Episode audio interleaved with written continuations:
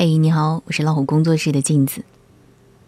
今天要跟大家分享的文章叫做《妈妈三观正才是孩子一生的福气》。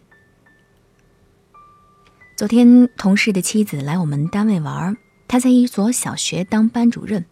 我们俩闲聊，说到现在的孩子不好管。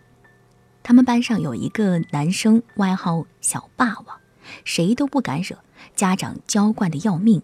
一开学就跟他打了招呼，说儿子是我的心肝宝贝，你们把他放到教室最后一排就行，他愿意玩就玩，考倒数第一名也没事儿。但你们不能说他，更不能骂他，否则我和你们没完。他一脸无奈地跟我说：“真的是奇葩。”我苦笑。孩子摊上这么个妈，真的是倒霉。他以为是疼他，其实是害了他。别看这会儿嚣张跋扈，等慢慢长大，生活一定会狠狠地教训他。同事的妻子说：“是啊，在该学习的年纪选择纵容，那是对孩子未来最大的不负责。”我有一个亲戚在法院做法官，有一次他去提审一个抢劫犯。看他的卷宗，上面已经是第三次进去了，可年龄才不过二十几岁。亲戚问他话的时候，他一脸的不在乎，嬉皮笑脸，让人看着又生气又叹息。看守所的人了解他的底细，说这人是父母的掌上明珠，小时候太娇惯，在学校欺负同学，骂老师，更是小菜。他妈妈不但不管，而且还宠着他。初三那年，和一群小混混玩到了一起，就辍学了。他每天和父母要钱去游戏厅玩游戏，还学会了抽烟、喝酒、赌钱。后来钱不够用，几个人就结伙去偷，被抓住以后劳教了半年。出来之后依旧游手好闲，父母本来舍不得管，这回是管不了了，就由着他作，作来作去又进去了。第三次更是变本加厉，不再是偷，而是抢了。结果被抓住之后判了好几年刑。看守所的人说，这孩子纯粹是被他妈给惯坏了。他爸爸想管，他妈不让管，后来干脆就听之任之，一来二去就成了这个样子。亲戚不禁感慨：二十几岁就二进宫、三进宫，此刻他的妈妈不知作何感受呢？我的家乡有这样一句俗语：“一代好母亲，三代好家庭。”我第一次知道这句话的时候，是在姥姥家听一位老师说的。小时候，我经常住在姥姥家，和姥姥住对门的是一位老太太，其实也是五十岁左右，但在当时的我眼里就很老了。我叫她大姥姥。他们家有四个孩子。最小的儿子和女儿在上学，其余两位舅舅，一个读大学，一个已经师范毕业。正值八十年代的后期，下海经商热，好多人家都让孩子辍学去外面打工或者做生意，急急忙忙地投入到这个大潮当中。那年，大姥姥家的小儿子高考落榜，想去经商，大姥姥极力反对，让他去参军。他说：“挣钱不着急，要在学习的年龄尽量多的学点东西。部队是最好的学校。”后来，我这位小舅舅考上了军校，留在了部队。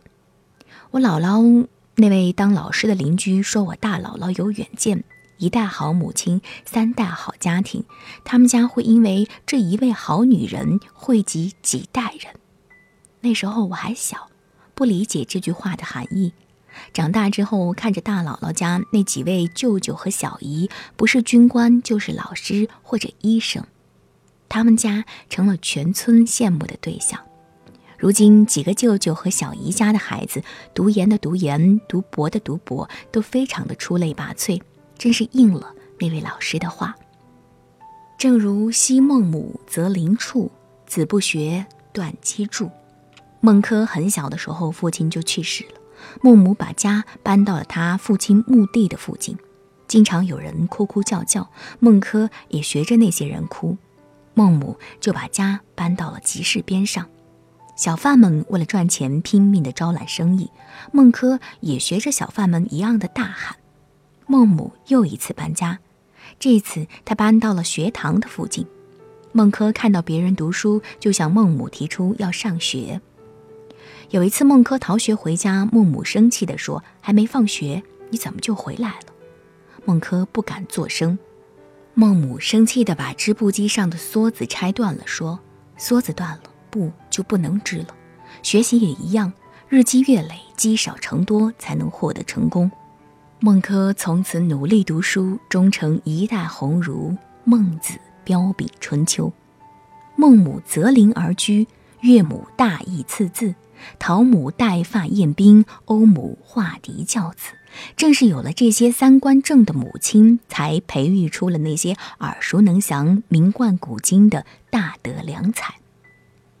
莎士比亚说：“摇动摇篮的手是推动世界的手。”是啊，有一位三观正的妈妈，才是孩子一生的福气。妈妈的好品质，往往决定着一个家庭的气质和内涵，是孩子健康成长的最大养分。妈妈三观正，孩子耳濡目染，一定会明德而知事，有容能认识，气宇轩昂地行走在这个大千世界上。我是镜子，更多精彩不要忘记关注微信公众号“老虎工作室”以及微信公众号“老虎小助手”。祝你晚安，好梦。